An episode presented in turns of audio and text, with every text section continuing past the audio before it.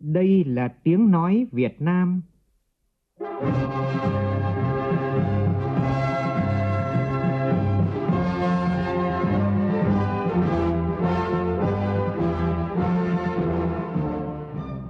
là tiếng nói Việt Nam, phát thanh từ Hà Nội, thủ đô nước Cộng hòa xã hội chủ nghĩa Việt Nam.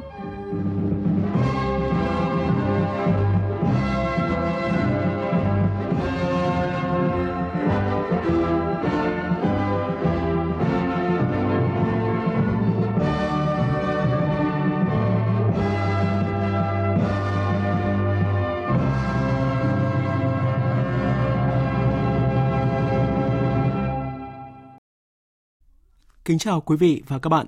Mời quý vị và các bạn nghe chương trình Thời sự chiều của Đài Tiếng Nói Việt Nam với những nội dung đáng chú ý sau.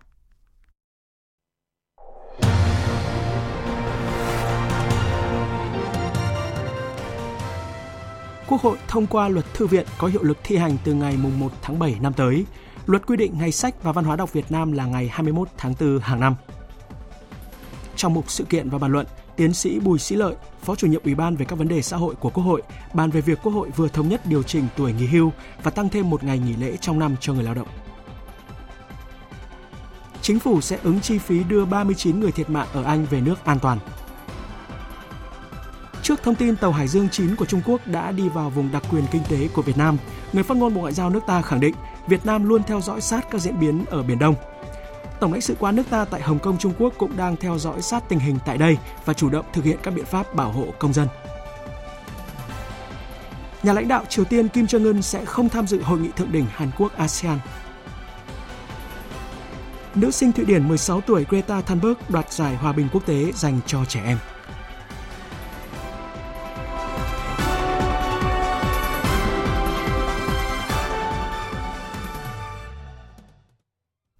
Bây giờ là nội dung chi tiết. Tiếp tục kỳ họp thứ 8 Quốc hội khóa 14, vào chiều nay, Quốc hội tập trung thảo luận về luật thanh niên sửa đổi. Các đại biểu đề nghị cần có những quy định cụ thể về những chính sách khả thi trong thực tế để tạo điều kiện cho thanh niên lập nghiệp và cống hiến cho đất nước. Phản ánh của nhóm phóng viên Phương Thoa và Nguyên Nhung. Trong cơ cấu dân số vàng hiện nay, thanh niên đang chiếm cơ cấu lớn với trên 23 triệu người, chiếm trên 1 phần tư dân số cả nước, đã và đang có những đóng góp tích cực trong công cuộc sáng tạo, xây dựng và bảo vệ Tổ quốc là lực lượng sung kích đi đầu. Các đại biểu yêu cầu cần có những quy định phát huy được vị trí vai trò của thanh niên trong đời sống xã hội. Đại biểu Dương Tuấn Quân, đoàn Bà Rịa Vũng Tàu cho rằng, dự án luật sửa đổi cần quy định rõ các chính sách trong chiến lược phát triển thanh niên đã được chính phủ ban hành. Trong lần soạn thảo luật thanh niên lần này, à, quy định chiến lược quốc gia phát triển về thanh niên cần phải được thể hiện rõ nét hơn trong luật à, về thẩm quyền ban hành những thành tố cơ bản của chiến lược, à, nguồn lực bảo đảm thực hiện và trách nhiệm của các chủ thể có liên quan trong việc bảo đảm thực hiện à, để nâng tầm quan trọng của chiến lược này và có à, thêm cơ sở pháp lý vững chắc để triển khai thực hiện trong thực tế. Hiện nay tại các địa phương gặp khó khăn trong việc tập hợp thanh niên vào tổ chức do người dân đi làm ăn xa. Nguyên nhân là phát triển các mô hình kinh tế ở địa phương khó tiếp cận vốn. Bên cạnh đó, nhiều đại biểu lo lắng một bộ phận thanh niên đã bị ảnh hưởng lối sống lệch chuẩn, chưa có chí hướng rõ ràng, lười học tập, lao động, dễ bị lôi kéo vào các hoạt động vi phạm pháp luật. Đại biểu Mong Văn Tình, đoàn Nghệ An đề nghị. Việc sửa đổi luật thanh niên lần này cần quan tâm đặc biệt đến những chính sách nhằm nâng cao tỷ lệ tập hợp thanh niên vào các tổ chức của thanh niên, làm rõ cơ quan quản lý nhà nước đối với công tác thanh niên và các chính sách đối với thanh niên phải mang tính vượt trội, đặc thù để phát huy bồi dưỡng thanh niên và góp phần giải quyết các thách thức đối với thanh niên và công tác thanh niên trong giai đoạn hiện nay, đóng góp vào sự phát triển của quê hương đất nước. Nhiều ý kiến thảo luận cho rằng dự án luật chưa quy định rõ quyền và nghĩa vụ của thanh niên để phát huy được sức sáng tạo và vai trò của thế hệ này. Đồng thời đề nghị cần quy định chính sách đãi ngộ đối với thanh niên có tài năng đóng góp lớn hơn cho đất nước. Đại biểu Lê Quốc Phong, đoàn Bình Định nêu ý kiến. Với tài năng trẻ, môi trường tốt, đãi ngộ hợp lý sẽ thúc đẩy tài năng phát triển và đóng góp nhiều hơn cho đất nước. Tôi đề nghị cần quy định cụ thể trong luật sửa đổi các chế độ đãi ngộ về thu nhập, bao gồm cả mức thu nhập khởi điểm và mức tăng thu nhập hợp lý với những đóng góp mới hiệu quả, chính sách về nhà ở, chính sách được tiếp tục đào tạo, bồi dưỡng để phát triển.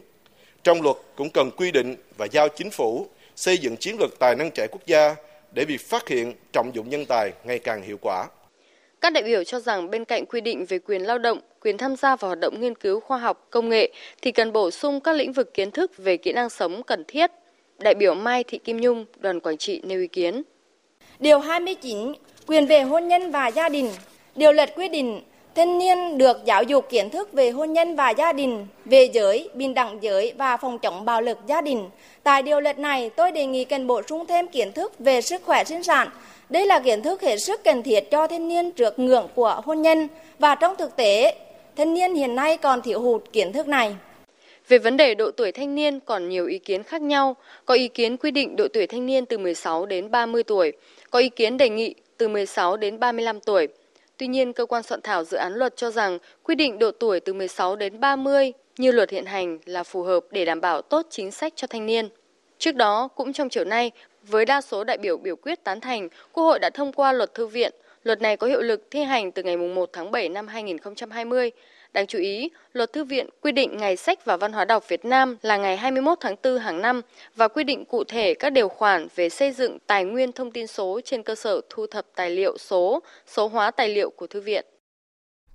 Trước đó vào sáng nay, Quốc hội thảo luận về dự án luật sửa đổi bổ sung một số điều của luật ban hành văn bản quy phạm pháp luật, nội dung phối hợp trong hoạt động lập pháp, nâng cao chất lượng xây dựng luật, pháp lệnh được nhiều đại biểu quan tâm góp ý.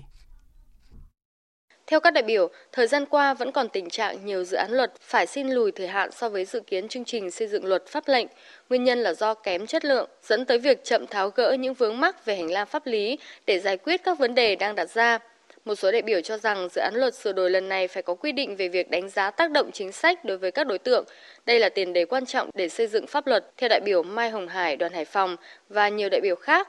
đề nghị cần cung cấp hồ sơ dự án luật ngay từ khi khởi thảo và cập nhật trên hệ thống thông tin điện tử của Quốc hội để đại biểu được tiếp cận.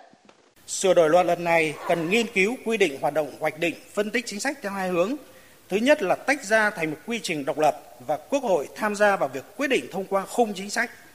Thứ hai là giữ như quy định hiện hành nhưng bổ sung vai trò tham gia của Quốc hội, có thể là cơ quan thẩm tra, đại biểu Quốc hội khi chính phủ thông qua chính sách để đề nghị xây dựng luật.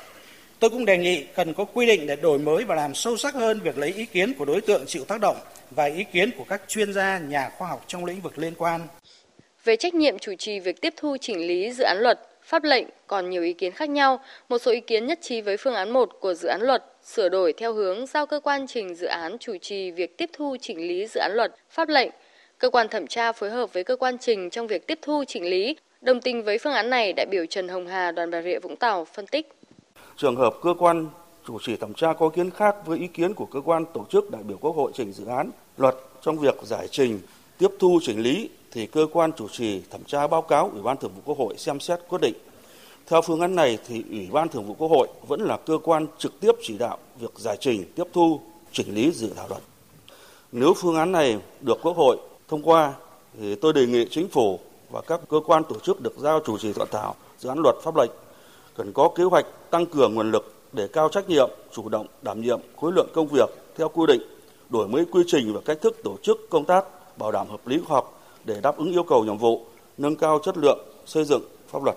Tuy nhiên, nhiều đại biểu bày tỏ băn khoăn cho rằng nếu theo phương án 1 của dự án luật, quyền quyết định cuối cùng sẽ không thuộc về cơ quan lập pháp là Quốc hội. Còn đại biểu Lê Thị Nguyệt cho rằng cả hai phương án của dự án luật về trách nhiệm chủ trì việc tiếp thu chỉnh lý dự án luật là không hợp lý và đề nghị giữ nguyên như quy định hiện hành. À, tôi xin đề nghị Quốc hội không sửa đổi các điều 74, 75, 76 và 77 của luật mà bổ sung thêm một điều vào chương 1 quy định về mối quan hệ giữa cơ quan thẩm tra của Quốc hội với cơ các cơ quan tổ chức đại diện Quốc hội à, trực tiếp đề xuất soạn thảo và trình dự án luật pháp lệnh từ trước khi lập đề nghị xây dựng luật pháp lệnh và xuyên suốt toàn bộ quá trình soạn thảo trình Quốc hội cho ý kiến tiếp thu, chỉnh lý và trình Quốc hội thông qua. Quy định này sẽ bảo đảm được quyền lập pháp thuộc về Quốc hội nhưng có phân công và phối hợp với các cơ quan thực hiện quyền hành pháp và tư pháp. Cùng quan điểm này, một số đại biểu đề nghị dự án luật sửa đổi theo hướng giao cơ quan thẩm tra chủ trì việc tiếp thu chỉnh lý dự án luật, pháp lệnh Cơ quan trình phối hợp với cơ quan thẩm tra trong việc tiếp thu, chỉnh lý nhằm nâng cao trách nhiệm quyền hạn của Quốc hội trong lĩnh vực lập pháp như phương án 2 trong dự thảo luật. Theo chương trình vào ngày mai, Quốc hội thảo luận ở hội trường về dự án luật sửa đổi bổ sung một số điều của luật phòng chống thiên tai và luật đê điều. Ủy ban Thường vụ Quốc hội trình Quốc hội miễn nhiệm Ủy viên Ủy ban Thường vụ Quốc hội, chủ nhiệm Ủy ban Pháp luật của Quốc hội. Thủ tướng Chính phủ Nguyễn Xuân Phúc trình bày tờ trình đề nghị phê chuẩn việc miễn nhiệm Bộ trưởng Bộ Y tế và thảo luận ở đoàn về nội dung này. Thời sự VOV, nhanh, tin cậy, hấp dẫn. Nhận lời mời của Tổng thống Hàn Quốc Moon Jae-in, Thủ tướng Nguyễn Xuân Phúc và phu nhân sẽ tham dự hội nghị cấp cao kỷ niệm 30 năm quan hệ đối thoại ASEAN-Hàn Quốc, hội nghị cấp cao Mekong Hàn Quốc lần thứ nhất và thăm chính thức Hàn Quốc từ ngày 24 đến ngày 28 tháng 11 này. Thông tin này được đưa ra tại buổi họp báo Bộ Ngoại giao vào chiều nay. Hội nghị cấp cao kỷ niệm ASEAN Hàn Quốc là đề xuất của Hàn Quốc tại hội nghị cấp cao ASEAN Hàn Quốc lần thứ 29 diễn ra tại Singapore vào tháng 11 năm ngoái, nhằm đánh dấu 30 năm thiết lập quan hệ đối tác giữa hai bên. Đây là dịp để lãnh đạo các nước ASEAN và Hàn Quốc kiểm điểm hợp tác trong 30 năm qua, thúc đẩy định hướng quan hệ đối tác chiến lược ASEAN Hàn Quốc trong 30 năm tới trong bối cảnh nền tảng quan hệ đang phát triển tốt đẹp và toàn diện như hiện nay. Thông qua hội nghị này, Hàn Quốc cũng khẳng định cam kết đẩy mạnh hợp tác với ASEAN thông qua triển khai chính sách hướng Nam mới và sáng kiến 3P, sáng kiến về con người, hòa bình và thịnh vượng. Hội nghị cấp cao Mekong Hàn Quốc lần thứ nhất có chủ đề Hợp tác tương lai Mekong Hàn Quốc vì thịnh vượng chung là hội nghị cấp cao đầu tiên tổ chức giữa các nước Mekong và Hàn Quốc, được nâng cấp từ cấp bộ trưởng lên cấp cao sau gần 10 năm hợp tác theo đề xuất của Hàn Quốc. Tại hội nghị, lãnh đạo các nước sẽ giả soát tình hình hợp tác thời gian qua và thảo luận định hướng hợp tác trong giai đoạn mới. Trong đó có đề, đề có đề xuất tầm nhìn Mekong Hàn Quốc của Tổng thống Hàn Quốc – Quan hệ đối tác hợp tác chiến lược Việt Nam Hàn Quốc trong thời gian qua đã có những bước phát triển tích cực trên nhiều lĩnh vực như chính trị, đầu tư, thương mại và du lịch.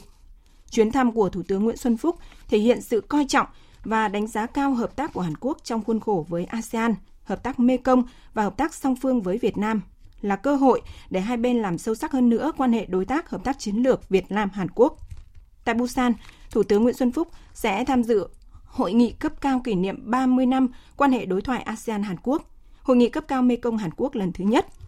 Tham dự một số hoạt động bên lề khác như phát biểu hội nghị thượng đỉnh CEO ASEAN Hàn Quốc, hội nghị thượng đỉnh khởi nghiệp ASEAN Hàn Quốc.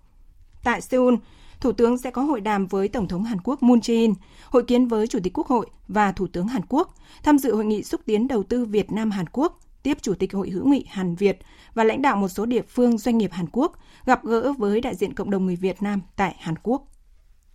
Cũng tại buổi họp báo thường kỳ của Bộ Ngoại giao vào chiều nay, người phát ngôn Bộ Ngoại giao Lê Thị Thu Hằng đã trả lời một số vấn đề đáng chú ý. Phóng viên Châu Anh thông tin chi tiết. Trả lời câu hỏi của phóng viên về thông tin trên mạng xã hội cho rằng tàu Hải Dương 9 của Trung Quốc đã đi vào vùng đặc quyền kinh tế của Việt Nam hôm 18 tháng 11. Người phát ngôn Bộ Ngoại giao Việt Nam Lê Thị Thu Hằng cho biết các cơ quan chức năng của Việt Nam luôn theo dõi sát các diễn biến ở trên Biển Đông. Quan điểm của Việt Nam về các vấn đề trên biển là nhất quán và rõ ràng. Các cái hoạt động trên biển thì cần tuân thủ các quy định của Công ước Liên Hợp Quốc về luật biển 1982, tôn trọng chủ quyền, quyền chủ quyền và quyền tài phán của các quốc gia ven biển.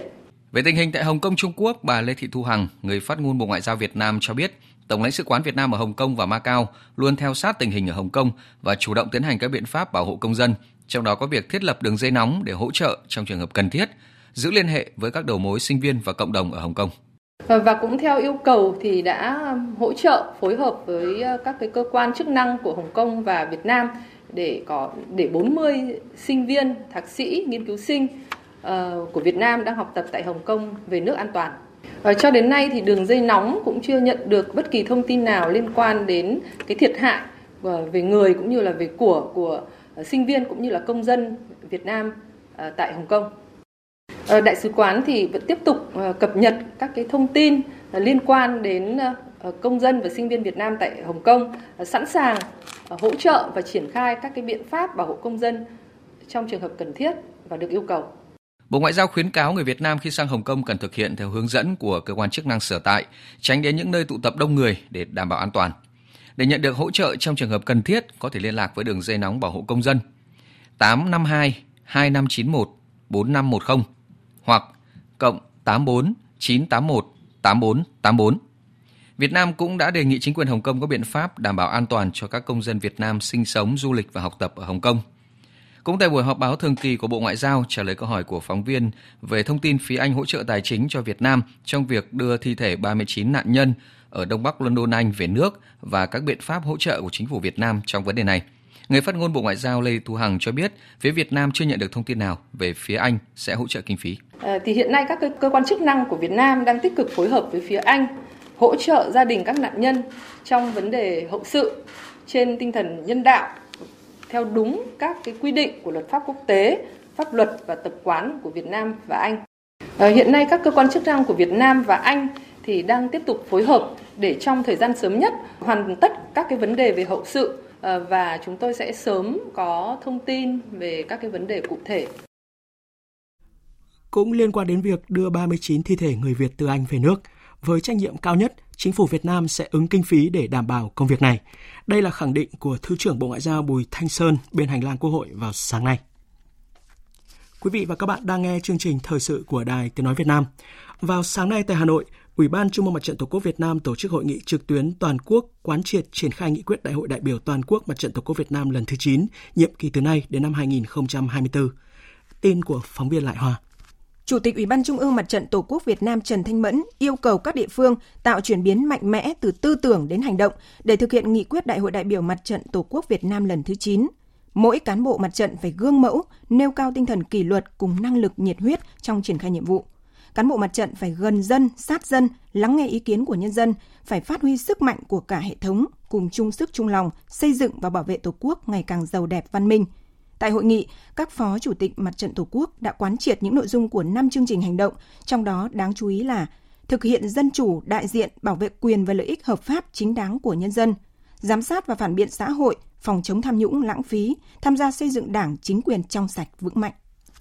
Vào chiều nay, đoàn công tác của Ban chỉ đạo Trung ương về phòng chống tham nhũng do ông Trần Cẩm Tú, Bí thư Trung ương Đảng, chủ nhiệm Ủy ban Kiểm tra Trung ương, Phó trưởng Ban chỉ đạo Trung ương về phòng chống tham nhũng làm trưởng đoàn, có buổi làm việc với Ban Thường vụ tỉnh ủy Bắc Giang về tình hình kết quả thực hiện công tác phòng chống tham nhũng trên địa bàn tỉnh. Tin của cộng tác viên Đức Đạt. Năm ngoái và 9 tháng qua, qua công tác kiểm tra nội bộ tại Bắc Giang, chưa phát hiện xử lý tham nhũng, sai phạm về kinh tế, đã xử lý 3 trường hợp, điều chuyển công tác 4 trường hợp qua thông tin phản ánh của báo chí về tình trạng nhũng nhiễu tiêu cực gây phiền hà cho người dân và doanh nghiệp. Ủy ban kiểm tra các cấp đã triển khai kiểm tra phát hiện gần 200 tổ chức đảng và 660 đảng viên khi có dấu hiệu vi phạm, phát hiện sai phạm với tổng số tiền hơn 80 tỷ đồng và hơn 133 hecta đất. Ông Trần Cẩm Tú đề nghị Ban Thường vụ tỉnh ủy Bắc Giang tập trung giả soát các kiến nghị sau thanh tra, xử lý trách nhiệm các vụ việc liên quan đến đất đai, đánh giá kiến nghị, điều chỉnh các quy định còn bất cập, quyết liệt thực hiện các giải pháp phòng ngừa, ngăn chặn tình trạng nhũng nhiễu tiêu cực trong giải quyết công việc, phát huy vai trò của mặt trận Tổ quốc, các đoàn thể nhân dân trong phòng chống tham nhũng, tố giác tội phạm. Hôm nay tại trụ sở chính phủ, Phó Thủ tướng Trịnh Đình Dũng tiếp ông Andy Kinsella, Tổng Giám đốc công ty Mainstream của Ireland tin cho hay. Hoan nghênh công ty Mainstream đã quan tâm tìm hiểu cơ hội đầu tư tại Việt Nam trong lĩnh vực năng lượng tái tạo, một lĩnh vực phát triển năng lượng xanh mà Việt Nam đang rất quan tâm. Phó Thủ tướng Trịnh Đình Dũng đề nghị Mainstream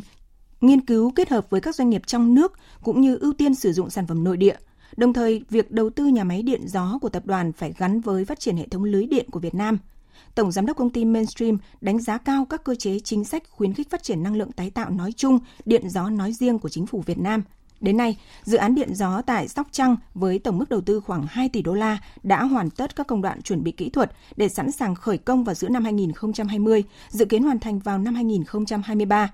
Mainstream đã có chính sách để ưu tiên tối đa việc hợp tác với các doanh nghiệp Việt Nam cũng như ưu tiên sử dụng công nghệ vật liệu trong nước. Thủ tướng Chính phủ vừa ký quyết định điều chỉnh mức cho vay đối với học sinh sinh viên. Cụ thể, kể từ ngày 1 tháng 12 tới, mức cho vay tối đa là 2 triệu rưỡi đồng một tháng đối với mỗi học sinh sinh viên, cao hơn 1 triệu đồng so với mức cũ. Tin của phóng viên Vũ Dũng.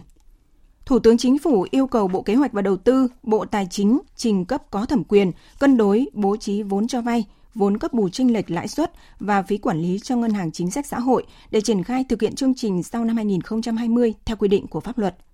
Ngân hàng chính sách xã hội có trách nhiệm thực hiện cho vay, giám sát, thu hồi nợ vay theo quy định của pháp luật hiện hành trong phạm vi tăng trưởng kế hoạch tín dụng của Ngân hàng chính sách xã hội đã được Thủ tướng Chính phủ giao hàng năm. Tự cân đối nguồn vốn thực hiện từ nay đến năm 2020 trong kế hoạch đầu tư công trung hạn 2016-2020 đã được cơ quan có thẩm quyền phê duyệt. Đến nay, chương trình tín dụng học sinh sinh viên có hoàn cảnh khó khăn có dư nợ đạt gần 11.000 tỷ đồng, chiếm 5,5% tổng dư nợ với hơn 400.000 khách hàng còn dư nợ. Đây là chương trình tín dụng có ý nghĩa nhân văn sâu sắc, tạo được sự đồng thuận cao của cộng đồng, gắn kết giữa kinh tế với xã hội trong công tác giảm nghèo, đảm bảo an sinh xã hội, góp phần tạo nguồn nhân lực chất lượng cho đất nước. Phóng viên Kim Thanh đưa tin, vào sáng nay tại Hà Nội, Bộ Thông tin Truyền thông, Bộ Tư pháp, Bảo hiểm xã hội Việt Nam phối hợp tổ chức lễ khai trương cơ sở dữ liệu chuyên ngành bảo hiểm xã hội và kết nối cơ sở dữ liệu này với hệ thống thông tin quản lý hộ tịch qua hệ thống kết nối liên thông các hệ thống thông tin ở trung ương và địa phương, phục vụ liên thông khai sinh, cấp thẻ bảo hiểm y tế cho trẻ dưới 6 tuổi. Sau một tháng thực hiện thí điểm liên thông dữ liệu tại 13 tỉnh, thành phố, đã có 15.000 trường hợp trẻ được liên thông cấp giấy khai sinh và thẻ bảo hiểm y tế. Dự kiến đến hết năm nay sẽ liên thông dịch vụ đăng ký khai sinh cấp thẻ bảo hiểm y tế cho trẻ dưới 6 tuổi ở tất cả các địa phương trong cả nước. Việc triển khai kết nối chia sẻ cơ sở dữ liệu liên thông để thực hiện khai sinh cấp thẻ bảo hiểm y tế cho trẻ dưới 6 tuổi sẽ giúp giảm tối đa thủ tục hành chính, tiết kiệm chi phí cho cả cơ quan quản lý nhà nước và người dân.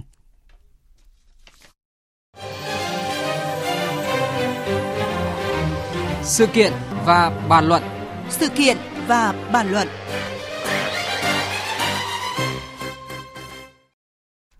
Thưa quý vị, thưa các bạn, như chúng tôi đã thông tin, với hơn 90% đại biểu Quốc hội tán thành, Quốc hội vừa thông qua Bộ luật Lao động sửa đổi năm 2019 có hiệu lực thi hành từ ngày 1 tháng 1 năm 2021. Trong Bộ luật Lao động sửa đổi lần này có nhiều điểm mới đối với người lao động và người sử dụng lao động. Nổi bật là Quốc hội thống nhất tăng tuổi nghỉ hưu, tăng thêm một ngày nghỉ lễ trong năm cho người lao động. Và để có thêm góc nhìn về bộ luật quan trọng này, chúng tôi có cuộc trao đổi với tiến sĩ Bùi Sĩ Lợi, Phó chủ nhiệm Ủy ban về các vấn đề xã hội của Quốc hội. Mời quý vị và các bạn cùng nghe. Ờ, xin chào và cảm ơn đại biểu Quốc hội ờ, Bùi Sĩ Lợi đã nhận lời tham gia một sự kiện và bàn luận cùng chúng tôi ạ. Xin kính chào quý vị và các bạn. Trước hết, ông có những đánh giá nào về những điểm mới trong Bộ luật Lao động sửa đổi vừa được thông qua, tác động ra sao tới người lao động, người sử dụng lao động và cả nền kinh tế xã hội nói chung ạ? Như chúng ta đã biết, việc sửa đổi Bộ luật Lao động là xuất phát từ những đòi hỏi thực tiễn của cuộc sống cũng như việc thực hiện các cam kết quốc tế mà Việt Nam đã tham gia. Có thể nói đối với người lao động, bộ luật lần này có 10 điểm mới. Lần đầu tiên là chúng ta mở rộng phạm vi điều chỉnh và đối tượng áp dụng không chỉ cho lao động khu vực có quan hệ lao động mà cho cả người làm việc không có quan hệ lao động. Thứ hai là quy định về nguyên tắc để bảo đảm cái quyền của các tổ chức đại diện của người lao động và tổ chức đại diện của người sử dụng lao động trong quá trình đối thoại thương lượng xây dựng quan hệ lao động tiến bộ hài hòa và ổn định. Quy định cụ thể về các trường hợp được tổ chức làm thêm từ 200 đến 300 giờ. Trước đây chúng ta quy định chưa rõ ràng. Bổ sung một ngày nghỉ được hưởng nguyên lương. Đối với người sử dụng lao động, có 6 nội dung mới và tiến bộ hơn. Lần đầu tiên chúng ta luật hóa vai trò đại diện bảo vệ quyền lợi ích hợp pháp và tham gia xây dựng quan hệ lao động tiến bộ hài hòa ổn định của Phòng Thương mại Công nghiệp Việt Nam, Liên minh Hợp tác xã, Hiệp hội Doanh nghiệp vừa và nhỏ và các đại diện của người lao động khác. Về tiền lương, Bộ luật Lao động lần này chúng ta hoàn toàn chuyển giao cái vai trò về chính sách tiền lương, thang lương, bảng lương cho doanh nghiệp mà nhà nước không trực tiếp quan can thiệp vào cái chính sách tiền lương của doanh nghiệp. Một điểm mới như ông cũng vừa phân tích đối với người lao động đó là bảo vệ quyền lợi của người lao động kể cả người lao động mà không tham gia cái hợp đồng. Thì ở đây cái vâng thì cái cơ chế nào mà bảo vệ quyền lợi theo luật ạ? Cơ chế để bảo vệ quyền lợi cho người lao động theo luật ở đây tức là người lao động mặc dù không làm việc trong quan hệ lao động, không có hợp đồng lao động nhưng mà có làm việc, có tự làm việc thì được đảm bảo về vấn đề an toàn vệ sinh lao động và khi trả lương thì phải tiền lương của người lao động đó không được thấp hơn tiền lương tối thiểu do nhà nước công bố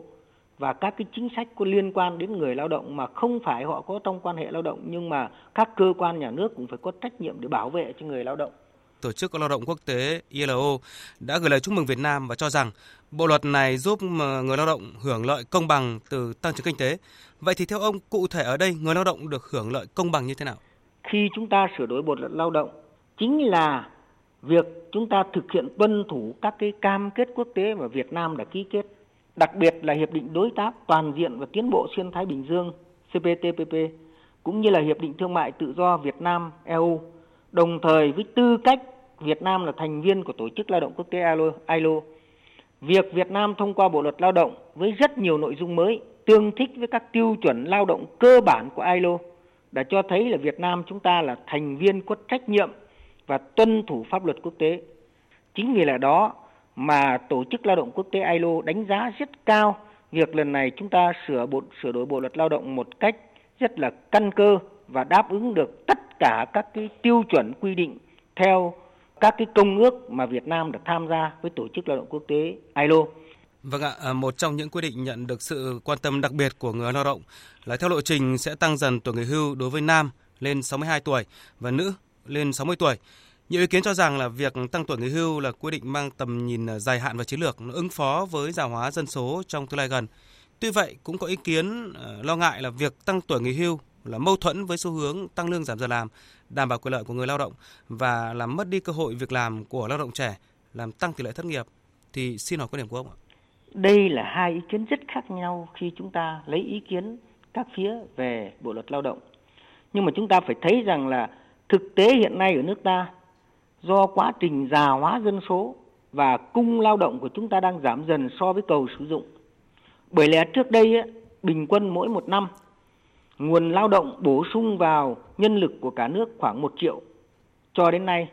nguồn nhân lực của chúng ta bổ sung vào để phát triển kinh tế xã hội chỉ còn 400 ngàn. Điều này cho thấy là đất nước chúng ta đang đứng trước áp lực về nguồn nhân lực là rất cần thiết.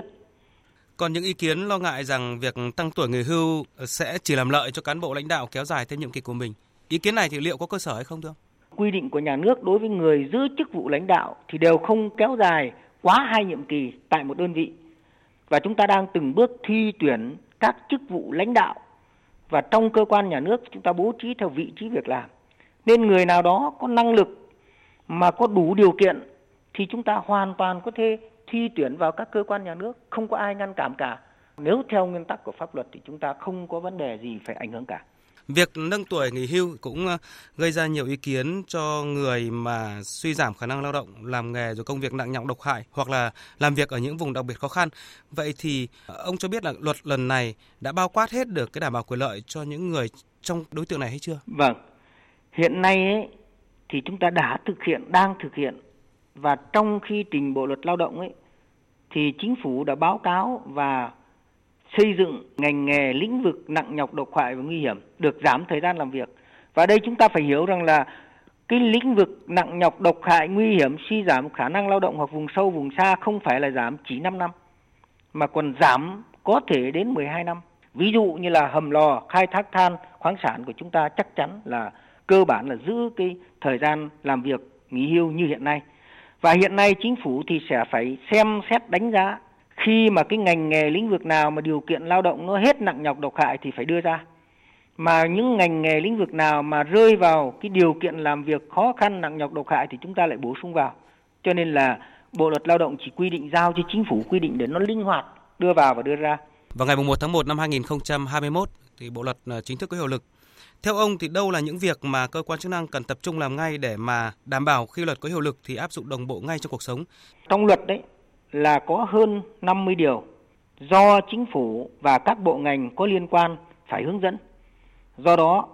chúng tôi cũng mong rằng là chính phủ tích cực nghiên cứu xem xét ban hành các cái nghị định và thông tư sớm nhất để tổ chức triển khai thực hiện theo đúng quy định của pháp luật. Và ở đây chúng tôi cũng rất là hoan nghênh khi trình cùng với Bộ luật Lao động thì chính phủ đã trình kèm theo các dự thảo nghị định để mà giải thích hoặc là để mà hướng dẫn các cái nội dung các cái điều kiện cụ thể trong bộ luật lao động.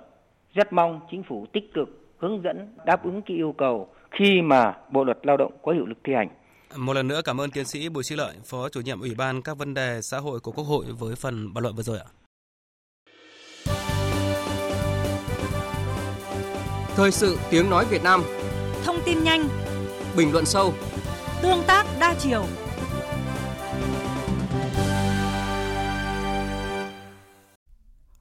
Hôm nay tại thủ đô Tokyo của Nhật Bản, Đại hội đồng Phát thanh Truyền hình Châu Á Thái Bình Dương, gọi tắt là IBU lần thứ 56 đã khai mạc với chủ đề làm phong phú trải nghiệm của khán thính giả. Đây là diễn đàn lớn nhất của các tổ chức phát thanh truyền hình trong khu vực và trên thế giới. Tổng Giám đốc Đài Tiếng Nói Việt Nam Nguyễn Thế Kỷ đã dự phiên khai mạc và có bài phát biểu quan trọng. Nhóm phóng viên Bùi Hùng và Việt Dũng thường trú tại Nhật Bản thông tin.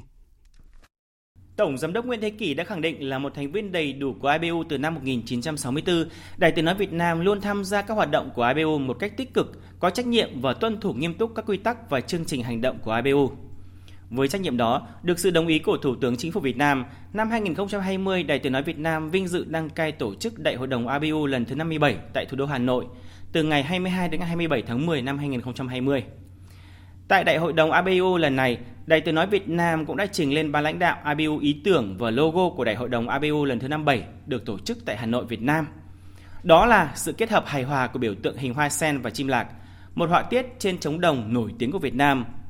Màu sắc chủ đạo là màu hồng tím của hoa sen, biểu tượng chim lạc vút bay, hướng về phía trước thể hiện sự nỗ lực vượt qua khó khăn, thử thách để phát triển mạnh mẽ. Tổng Giám đốc Nguyễn Thế Kỳ cho rằng Logo Đại hội đồng ABU lần thứ 57 không chỉ mang đậm đà bản sắc văn hóa Việt Nam mà còn nêu bật chủ đề của Đại hội đồng năm 2020. Phát thanh truyền hình nâng cao chất lượng nội dung trên đa loại hình, đa nền tảng. Nội dung luôn được xem là trái tim, là trụ cột, là lĩnh vực để các cơ quan báo chí, phát thanh, truyền hình hợp tác, lan tỏa thông tin. Là đơn vị đăng cai tổ chức Đại hội đồng ABU lần thứ 57 Đài Tiếng Nói Việt Nam hy vọng Đại hội đồng ABU năm 2020 tại Hà Nội, Việt Nam sẽ đề xuất tầm nhìn, hướng đi và giải pháp để phát triển phát thanh truyền hình châu Á Thái Bình Dương trong bối cảnh chúng ta đang phải cạnh tranh thông tin gay gắt. Tổng giám đốc Nguyễn Thế Kỷ tin tưởng rằng Đại hội đồng ABU lần thứ 57 tại Hà Nội, Việt Nam sẽ để lại dấu ấn khó phai, đặc biệt cho các đại biểu tham dự vào đúng dịp tiết trời thu Hà Nội. Đài Tiếng nói Việt Nam cùng Đài truyền hình Việt Nam sẵn sàng chào đón các đại biểu quốc tế tham dự Đại hội đồng ABU năm 2020. Bên lề Đại hội đồng ABU, Tổng Giám đốc Nguyễn Thế Kỷ đã có cuộc trao đổi ngắn với Tổng Thư ký ABU, Tổng Giám đốc à, Đài Phát thanh Truyền hình Quốc gia Lào, à, tiếp ông Yang Song Dong, Chủ tịch của Đài Phát thanh Truyền hình Quốc gia Hàn Quốc. Tại đây, hai bên đã khẳng định sẽ tiếp tục hợp tác phát triển chặt chẽ, hỗ trợ lẫn nhau à, để cùng phát triển. Đại hội đồng ABU lần 56 sẽ diễn ra hết ngày 27 tháng 11 với nhiều phiên thảo luận à, về công nghệ số, thách thức của phát thanh truyền hình trong thời đại mới. Hiện tại, ABU có 279 thành viên là các cơ quan phát thanh truyền hình của 73 nước à, và khu vực trên thế giới. Hội nghị Bộ trưởng ASEAN về phúc lợi xã hội và phát triển lần thứ 10 và các hội nghị liên quan diễn ra hôm nay tại thủ đô Viêng Chăn của Lào. Thứ trưởng Bộ Lao động Thương binh và Xã hội Lê Văn Thanh dẫn đầu đoàn đại biểu nước ta tham dự hội nghị. Nhóm phóng viên Vân Thiêng và Đặng Thùy thường trú tại Lào đưa tin. Với chủ đề tăng cường an sinh xã hội cho trẻ em yếu thế dễ bị tổn thương trong ASEAN, hội nghị tập trung vào thảo luận các nội dung chính gồm chia sẻ những ưu tiên mang tính chiến lược trong thực hiện chương trình nghị sự của ASEAN về an sinh và phúc lợi xã hội cho trẻ em, người cao tuổi, người khuyết tật, đánh giá tiến độ thực hiện kế hoạch công tác chiến lược về phúc lợi xã hội và phát triển giai đoạn 2016-2020 xác định các lĩnh vực ưu tiên và chuẩn bị cho việc xây dựng kế hoạch công tác giai đoạn 2021-2025 và xem xét tình hình thực hiện các văn kiện, tuyên bố có liên quan. Tại hội nghị, các bộ trưởng trưởng đoàn đã ra tuyên bố chung và thống nhất về nội dung báo cáo của hội nghị. Chia sẻ với hội nghị, Thứ trưởng Bộ Lao động Thương binh Xã hội Lê Văn Thanh khẳng định Chính phủ Việt Nam cam kết cùng các nước ASEAN và cộng đồng quốc tế thúc đẩy các văn kiện đã được lãnh đạo cấp cao ASEAN thông qua nhằm phát triển toàn diện, không để trẻ em nào bị bỏ lại phía sau thúc đẩy và hoàn thiện hành lang pháp lý nhằm đảm bảo quyền lợi ích và tiếp cận của các nhóm đối tượng như người cao tuổi, người khuyết tật và trẻ em đối với các dịch vụ xã hội cơ bản. Đặc biệt, Việt Nam đang phối hợp với các nước thành viên ASEAN xây dựng tuyên bố ASEAN về phát triển công tác xã hội để trình lên lãnh đạo cấp cao ASEAN thông qua trong năm 2020. Dự kiến sẽ là định hướng chiến lược cho sự phát triển công tác xã hội trong khu vực và từng nước thành viên trong thời gian tới. Thúc đẩy hơn nữa hợp tác khu vực và với các đối tác để đem lại dịch vụ công tác xã hội chuyên nghiệp, hiệu quả cho người dân, đặc biệt là nhóm đối tượng dễ bị tổn thương. Vào đầu giờ chiều nay, ông Nguyễn Trường Sơn, Thứ trưởng Bộ Y tế dẫn đầu đoàn công tác của Bộ đã đến thăm và chia buồn với gia đình hai nạn nhân tử vong và nguy kịch xảy ra tại Bệnh viện Phụ nữ Đà Nẵng. Phóng viên Đình Thiệu thông tin chi tiết. Ông Nguyễn Trường Sơn đã đến chia buồn gia đình nạn nhân tử vong, thăm tặng quà sản phụ đang điều trị tại Bệnh viện Đà Nẵng. Thứ trưởng Bộ Y tế yêu cầu Bệnh viện Đà Nẵng tập trung chữa trị cho sản phụ này. Liên quan đến vụ hai sản phụ tử vong và nguy kịch nghi do thuốc gây tê, Thứ trưởng Bộ Y tế Nguyễn Trường Sơn cho biết. Đối với một loại thuốc xảy ra những cái phản ứng có hại thì có thể đó là phản ứng dị ứng mà nặng nhất là phản vệ. Phản ứng thứ hai là ngộ độc thuốc và loại thứ ba là thuốc không an toàn. Thứ tư là cách sử dụng cái thuốc đó không đúng quy trình, không đúng kỹ thuật. Thành ra bây giờ mà nói là quy kết cho một yếu tố nào trong đó thì tôi nghĩ là chắc cũng phải phân tích trên hồ sơ bệnh án, cả hội đồng chuyên môn và phải có những cái chuyên gia ờ, đầu ngành trong cả nước tham gia vào. Bác sĩ Nguyễn Út, Phó Giám đốc Sở Y tế thành phố Đà Nẵng cho biết, tình trạng sức khỏe sản phụ nguy kịch đang tiến triển tốt. Sở Y tế Niêm Phong tạm ngưng sử dụng lô thuốc gây tê, đóng cửa phòng mổ bệnh viện phụ nữ. Các ca sinh mổ đều phải chuyển qua bệnh viện phụ sản Nhi Đà Nẵng. Trước đó như Đài Tiếng nói Việt Nam đưa tin, khoảng 8 giờ ngày 17 tháng 11, sản phụ sinh năm 1987 trú quận Cẩm Lệ nhập viện bệnh viện phụ nữ thành phố Đà Nẵng để chờ sinh khi đang mang thai 38 tuần 3 ngày. Các bác sĩ chỉ định sinh mổ bắt thai trong trạng thái chuyển già, thai to, đá ối. Khoảng 11 giờ 20, các bác sĩ tiến hành gây tê tủy sống, mổ lấy thai nhi. Cuối ca mổ sản phụ có biểu hiện duỗi thẳng hai chi dưới từng cơn, mạch tăng nhân. Bệnh nhân được chuyển sang bệnh viện phụ sản Nhi Đà Nẵng nhưng đã tử vong vào 20 giờ cùng ngày. Cũng trong ngày 17 tháng 11, Bệnh viện Phụ nữ thành phố Đà Nẵng tiếp nhận sản phụ trú tại quận Liên Triệu đang mang thai 38 tuần một ngày trong tình trạng chuyển già, vết mổ cũ. Đến 15 giờ cùng ngày sản phụ được đưa vào phòng mổ. Bệnh nhân được gây tê tủy sống nhưng sau đó có biểu hiện tương tự sản phụ S như đau vùng mông, khó chịu, bứt rứt nên các bác sĩ đã chuyển sang bệnh viện Đà Nẵng. Các bác sĩ bệnh viện Đà Nẵng tiến hành mổ lấy thai nhi, chuyển sản phụ H vào khoa hồi sức tích cực, chống độc trong tình trạng nguy kịch.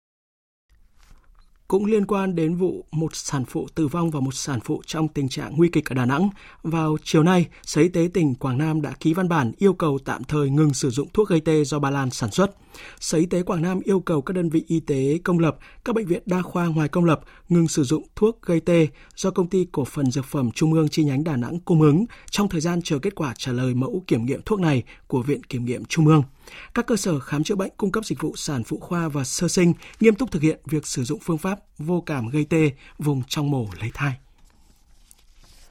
Tiếp tục thông tin về vụ gần 120 học viên tại Trung tâm cai nghiện ma túy tỉnh Tiền Giang trốn ra ngoài. Đến nay đã có 78 học viên trở lại trung tâm. Phóng viên Nhật Trường đưa tin.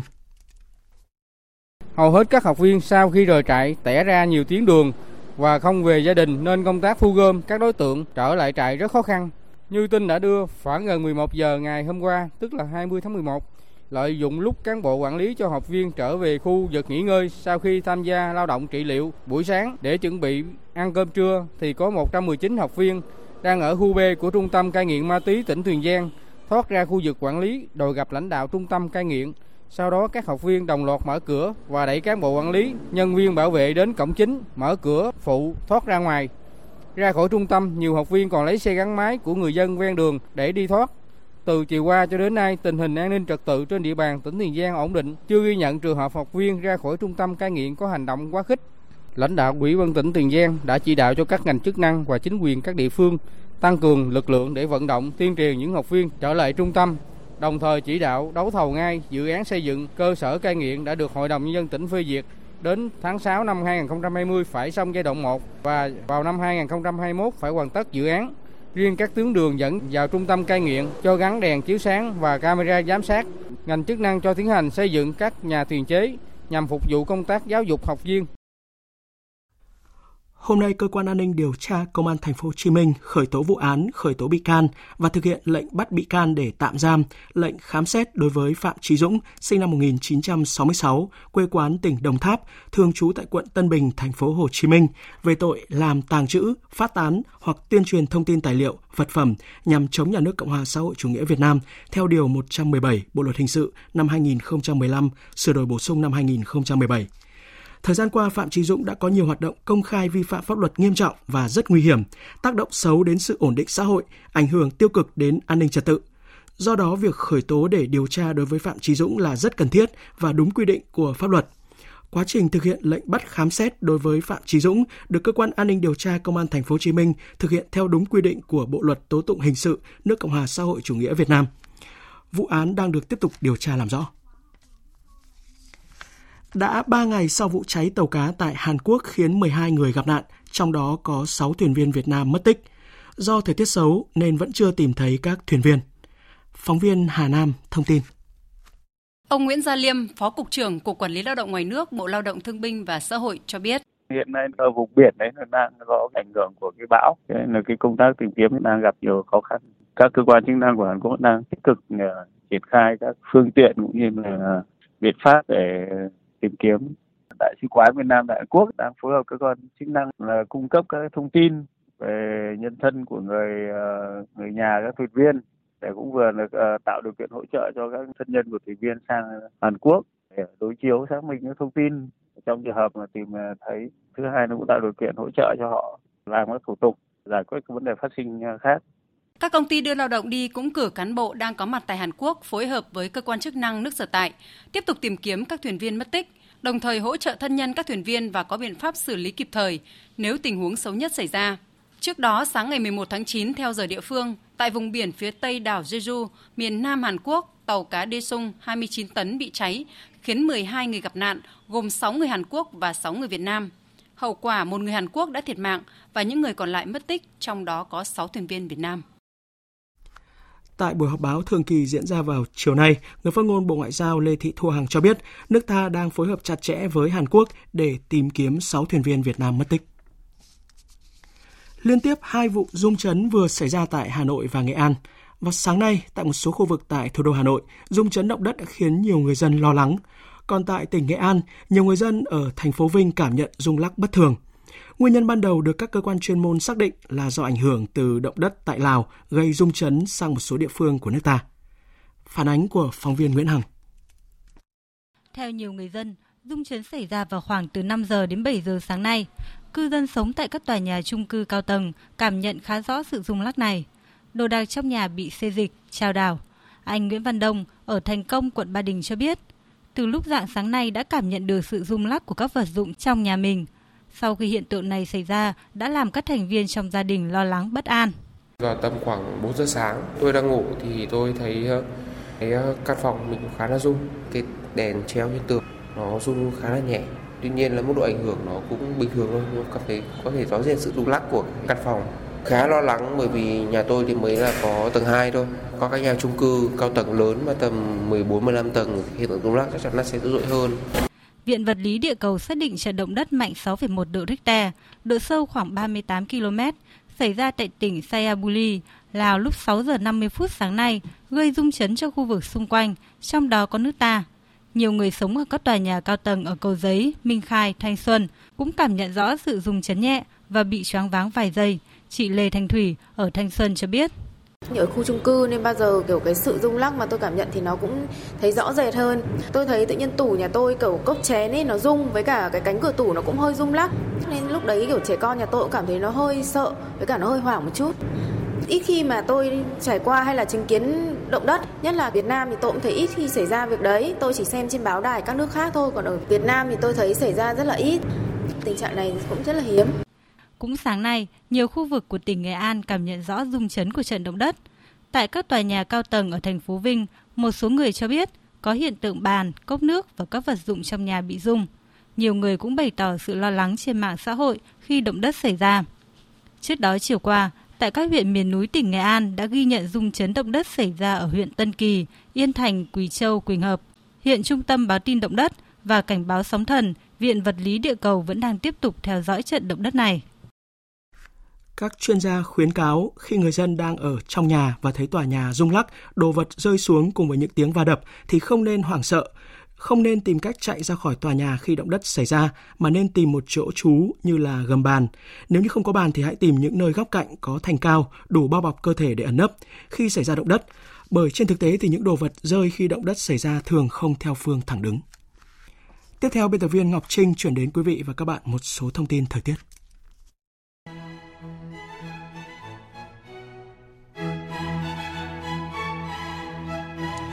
Trung tâm Dự báo Khí tượng Thủy văn Quốc gia dự báo khu vực Bắc Bộ nhiều mây có mưa vài nơi, sáng sớm có sương mù và sương mù nhẹ, trưa chiều giảm mây, trời nắng, gió nhẹ, đêm và sáng sớm trời rét. Nhiệt độ phổ biến trong khoảng từ 16 đến 27 độ, vùng núi có nơi dưới 16 độ. Các tỉnh miền Trung nhiều mây, phía Bắc có mưa, mưa rào rải rác và có nơi có rông, phía Nam có mưa rào và rông vài nơi, nhiệt độ phổ biến trong khoảng từ 22 đến 31 độ. Còn Nam Bộ có mây, chiều tối và đêm có mưa rào và rông vài nơi, ngày nắng, gió đông bắc cấp 2, cấp 3, nhiệt độ từ 23 đến 33 độ. Còn trên biển, áp cao lục địa có cường độ ổn định sau suy yếu nên trường gió đông bắc trên các vùng biển có cường độ giảm dần. Chương trình thời sự sẽ được tiếp tục với phần tin thế giới. Giáo hoàng Francis đã đến Thái Lan trong chuyến thăm 4 ngày tới quốc gia Đông Nam Á này. Và sáng nay, Thủ tướng Thái Lan Prayut Chan-o-cha đã đón tiếp Giáo hoàng Francis tại tòa nhà chính phủ với sự tham dự của các quan chức hàng đầu của nước này. Vào chiều nay, Giáo hoàng Francis thăm quốc vương Thái Lan Rama 10 và dâng thánh lễ với các tín đồ tại sân vận động quốc gia ở thủ đô Bangkok. Hãng thông tấn Trung ương Triều Tiên KCNA hôm nay xác nhận nhà lãnh đạo Triều Tiên Kim Jong-un sẽ không tham dự hội nghị thượng đỉnh Hàn Quốc ASEAN sắp tới. Tin của phóng viên Bích Thuận.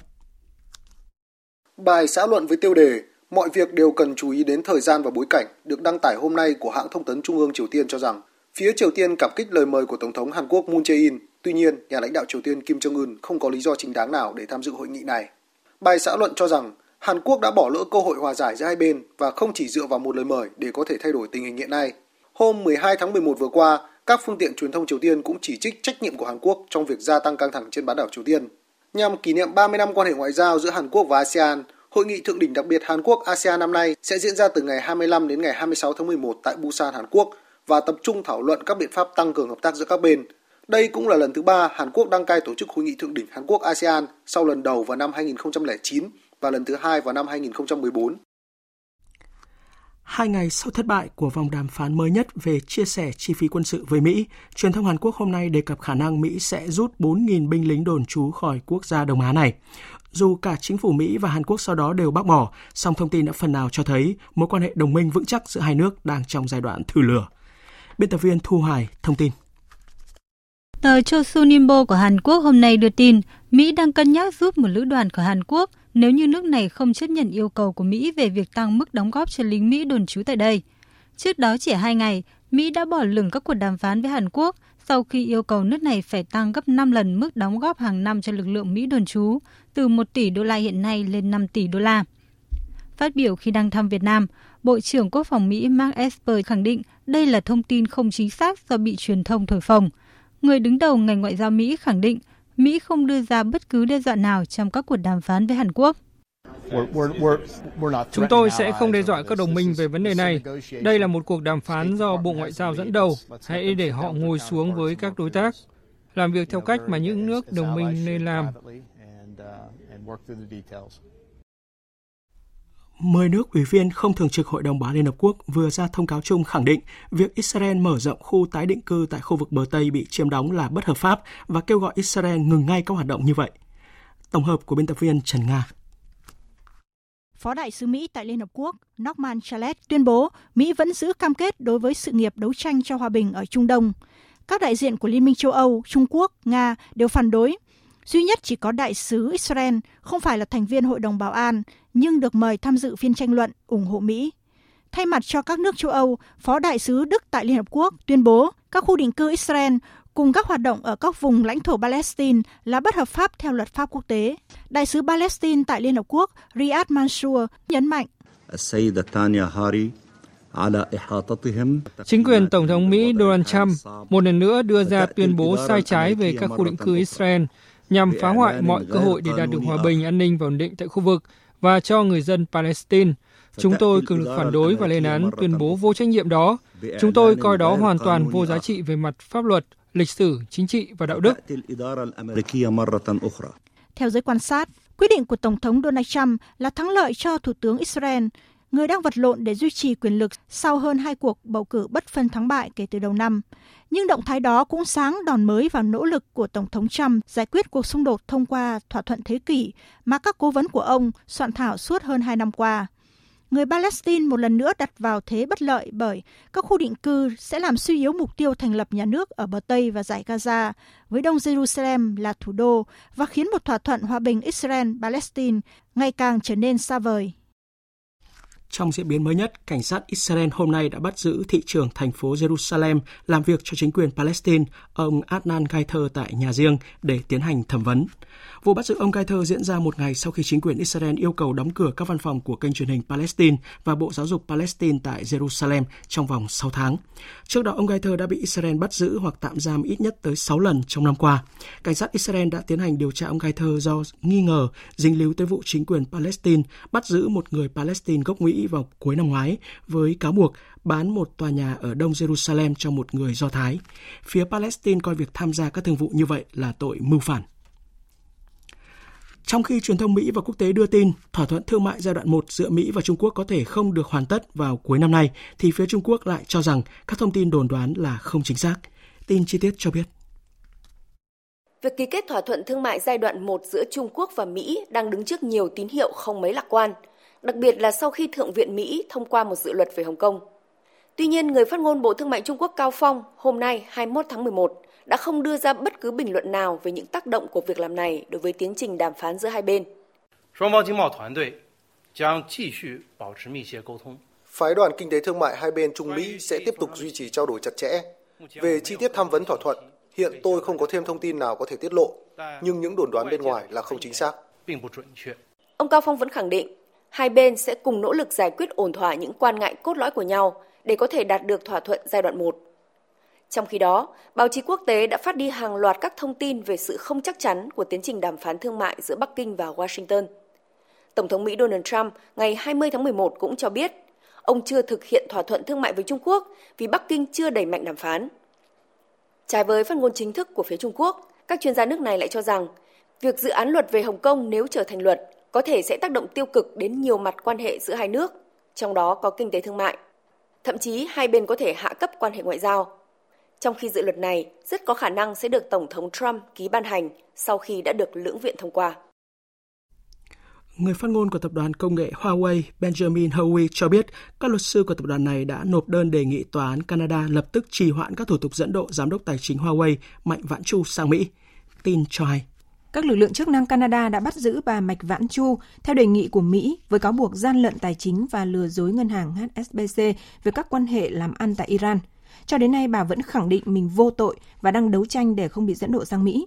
Huawei đưa ra lập luận cho rằng Canada không áp các biện pháp trừng phạt đối với Iran tại thời điểm các quan chức nước này cho phép thực hiện các thủ tục dẫn độ, nên rõ ràng tiêu chuẩn phạm tội ở hai quốc gia đã bị vi phạm. Dự kiến tòa án Canada sẽ mở phiên xem xét đầu tiên về việc dẫn độ giám đốc tài chính Huawei Mạch Vãn Chu sang Mỹ vào ngày 20 tháng 1 năm 2020.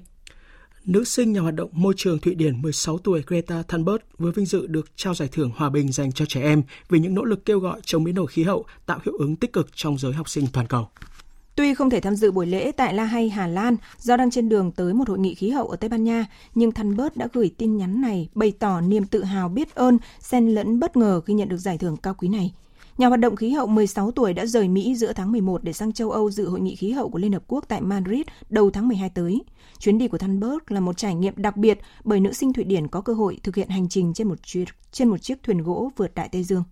Tiếp theo mời quý vị và các bạn đến với trang tin thể thao.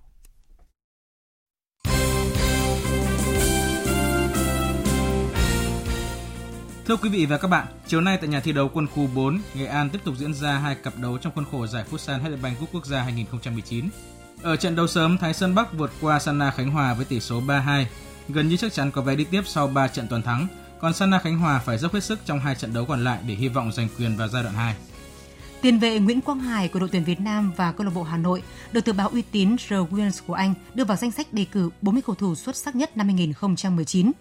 Cầu thủ xuất sắc nhất năm 2019 là giải thưởng thường niên do The Guardian tổ chức với sự tham gia bầu chọn của nhiều danh thủ, huấn luyện viên và nhà báo nổi tiếng trên thế giới. Năm 2018, tiền vệ Luka Modric của đội tuyển Croatia và câu lạc bộ Real Madrid là người giành danh hiệu này. Hiện Quang Hải cùng U2 Việt Nam đang tập luyện tại thành phố Hồ Chí Minh và anh vừa được huấn luyện viên Park Hang-seo trao bằng đội tuyển U2 Việt Nam tại SEA Games 30. Hai đội phó là tiền đạo Nguyễn Tiến Linh và hậu vệ Đỗ Thanh Thịnh. Trang Fox Sports Asia hôm nay đưa tin công nghệ video hỗ trợ trọng tài và được chủ nhà Thái Lan áp dụng tại vòng chung kết giải U23 châu Á 2020. Ông Mariano Araneta, Chủ tịch Liên đoàn bóng đá Philippines và là thành viên của Hội đồng FIFA xác nhận, Liên đoàn bóng đá châu Á đã quyết định áp dụng công nghệ VAR tại vòng chung kết U23 châu Á 2020 Chúng tôi sẽ sớm hoàn tất mọi hệ thống, công đoạn để VA sớm ra mắt một cách hoàn chỉnh tại Thái Lan. Công nghệ VA sẽ được sử dụng ở tất cả 32 trận đấu của vòng chung kết. Tại Asian Cup 2019, và cũng đã được AFC đưa vào sử dụng nhưng chỉ từ vòng tứ kết trở đi. Vòng chung kết U23 châu Á 2020 diễn ra từ ngày 8 đến ngày 26 tháng 1 tại Thái Lan. Liên đoàn bóng đá Việt Nam đã có văn bản chính thức kiến nghị Liên đoàn bóng đá châu Á về hành vi khiếm nhã của trợ lý đội tuyển Thái Lan với huấn luyện viên Park Hang-seo trong trận đấu giữa Việt Nam gặp Thái Lan vào tối ngày 19 tháng 11 vừa qua trên sân Mỹ Đình. Trong khi đó, trả lời từ Gol phiên bản Thái Lan, ông Tojik trần tình. Hành động đưa tay lên cao rồi hạ xuống là có ý nói rằng Việt Nam đang ở đỉnh bảng nhưng rồi sẽ có lúc tụt xuống. Tôi cũng muốn nhân cơ hội này để đưa ra lời xin lỗi với bất kỳ ai hiểu nhầm hành động đó. Rất nhiều cổ động viên Việt Nam đã chỉ trích tôi trên mạng xã hội qua những thông tin thiếu trung thực từ truyền thông. Các bạn chỉ nhìn thấy bức ảnh nhưng không rõ sự thật. Giờ sự thật đã sáng tỏ, xin hãy chấp nhận lời xin lỗi của tôi. Hôm qua, câu lạc bộ Sông Lam Nghệ An đã hội quân trở lại để chuẩn bị cho mùa giải V-League 2020. Tuy nhiên, đội bóng xứ Nghệ đang thiếu hụt lực lượng do nhiều cầu thủ tìm biến đỗ mới. Tổng cộng quân số của Sông Lam Nghệ An lúc này là 19, trong đó đa phần là các cầu thủ trẻ. Dự kiến sẽ có khoảng chục cầu thủ trẻ được ban huấn luyện Sông Lam Nghệ An cho thử thức ở đội hình 1 trong giai đoạn lượt đi mùa giải mới. Sau khi kết thúc chiến dịch vòng loại Euro 2020, ông Robert Moreno đã quyết định chia tay đội tuyển Tây Ban Nha để nhường vị trí này lại cho người bạn của mình là Luis Enrique. Mới đây, Chủ tịch Liên đoàn bóng đá Tây Ban Nha, ông Luis Rubiales đã xác nhận điều này. Huấn luyện viên Enrique chỉ dẫn dắt đội tuyển Tây Ban Nha một trận tại vòng loại Euro 2020 và đó là trận thắng Na Uy 2-1 hôm 24 tháng 3, nhưng sau đó đã nhường lại quyền chỉ đạo cho người trợ lý Roberto Moreno. Hồi tháng 6 năm nay, ông Enrique bất ngờ nói lời chia tay đội tuyển Tây Ban Nha. Trợ lý Roberto Moreno được Liên đoàn bóng đá Tây Ban Nha đôn lên đảm nhiệm vai trò huấn luyện viên trưởng đội tuyển quốc gia nước này. Dưới sự dẫn dắt của ông Moreno, tuyển Tây Ban Nha đã có chuỗi thành tích bất bại với 7 thắng 2 hòa, giành quyền tham dự vòng chung kết sớm hai vòng đấu. Sau khi vùi dập Romania 5-0 ở trận cuối của vòng loại, ông Roberto Moreno đã quyết định chia tay đội tuyển Tây Ban Nha. Chủ tịch Liên đoàn bóng đá Tây Ban Nha, ông Luis Rubiales cho biết, quyết định là do huấn luyện viên Moreno đưa ra chứ không phải là từ phía Liên đoàn bóng đá Tây Ban Nha. Chúng tôi là những người bổ nhiệm Robert Moreno vào vị trí huấn luyện viên trưởng. Ông ấy đã làm được những việc rất tốt trên cương vị của một huấn luyện viên. Nhưng giờ thì ông ấy đã rời đội tuyển Tây Ban Nha. Quyết định là do ông ấy đưa ra, chứ không phải xuất phát từ phía chúng tôi. Chúng tôi tôn trọng quyết định của ông ấy. Cách mà liên đoàn chúng tôi đã hành động là hoàn toàn đúng. Chủ tịch Liên đoàn bóng đá Tây Ban Nha Luis Rubiales cũng xác nhận ông Enrique quay trở lại dẫn dắt đội tuyển quốc gia. Chúng tôi xác nhận là Luis Enrique sẽ quay lại nắm giữ vai trò huấn luyện viên trưởng đội tuyển Tây Ban Nha. Luis Enrique sẽ tiếp quản đội bóng và sẽ tiếp tục công việc chuẩn bị cho vòng chung kết Euro 2020. Cùng với đó là hướng tới mục tiêu World Cup 2022 tại Qatar. Tôi mong là Luis Enrique sẽ làm tốt vai trò của mình. Una feliz vuelta a su puesto de trabajo a Luis Enrique. Luis Enrique là huấn luyện viên nổi tiếng tại Tây Ban Nha. Thành công lớn nhất của ông gắn liền với Barcelona khi giành một chức vô địch Champions League, hai lần vô địch La Liga và ba lần lên ngôi tại Cúp Nhà vua Tây Ban Nha. Dự báo thời tiết Bắc Bộ và khu vực Hà Nội nhiều mây, có mưa vài nơi, sáng sớm có nơi có sương mù, sương mù nhẹ, trưa chiều giảm mây trời nắng, gió nhẹ, đêm và sáng sớm trời rét, nhiệt độ phổ biến trong khoảng từ 16 đến 27 độ, có nơi dưới 16 độ.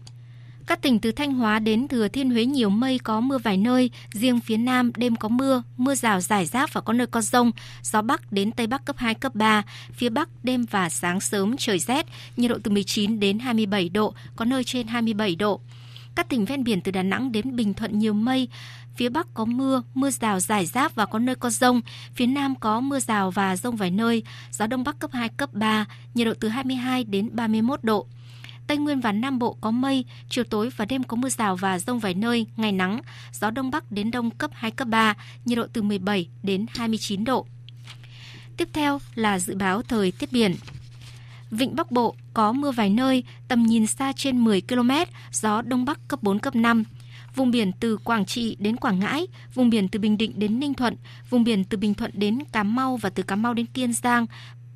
có mưa rào và rông vài nơi, tầm nhìn xa trên 10 km, gió Đông Bắc cấp 5, có lúc cấp 6, giật cấp 7, biển động. Khu vực Biển Đông có mưa rào rải rác và có nơi có rông. Trong cơn rông có khả năng xảy ra lốc xoáy và gió giật mạnh. Tầm nhìn xa trên 10 km, giảm xuống từ 4 đến 10 km trong mưa. Gió Đông Bắc cấp 5, có lúc cấp 6, giật cấp 7. Sau gió giảm dần, biển động khu vực quần đảo Hoàng Sa thuộc thành phố Đà Nẵng, Trường Sa tỉnh Khánh Hòa và Vịnh Thái Lan có mưa rào rải rác và có nơi có rông, tầm nhìn xa trên 10 km. Gió Đông Bắc cấp 6, giật cấp 7, cấp 8, sau gió giảm dần, biển động. Tới đây chúng tôi kết thúc chương trình Thời sự chiều nay. Chương trình do các biên tập viên Hải quân Lan Anh và Nguyễn Hằng thực hiện với sự tham gia của phát thanh viên Quỳnh Anh, kỹ thuật viên Thu Hằng, chịu trách nhiệm nội dung Nguyễn Mạnh Thắng. Quý vị và các bạn có thể nghe lại chương trình này trên trang web tại địa chỉ vov1.vn. Cảm ơn quý vị và các bạn đã quan tâm theo dõi.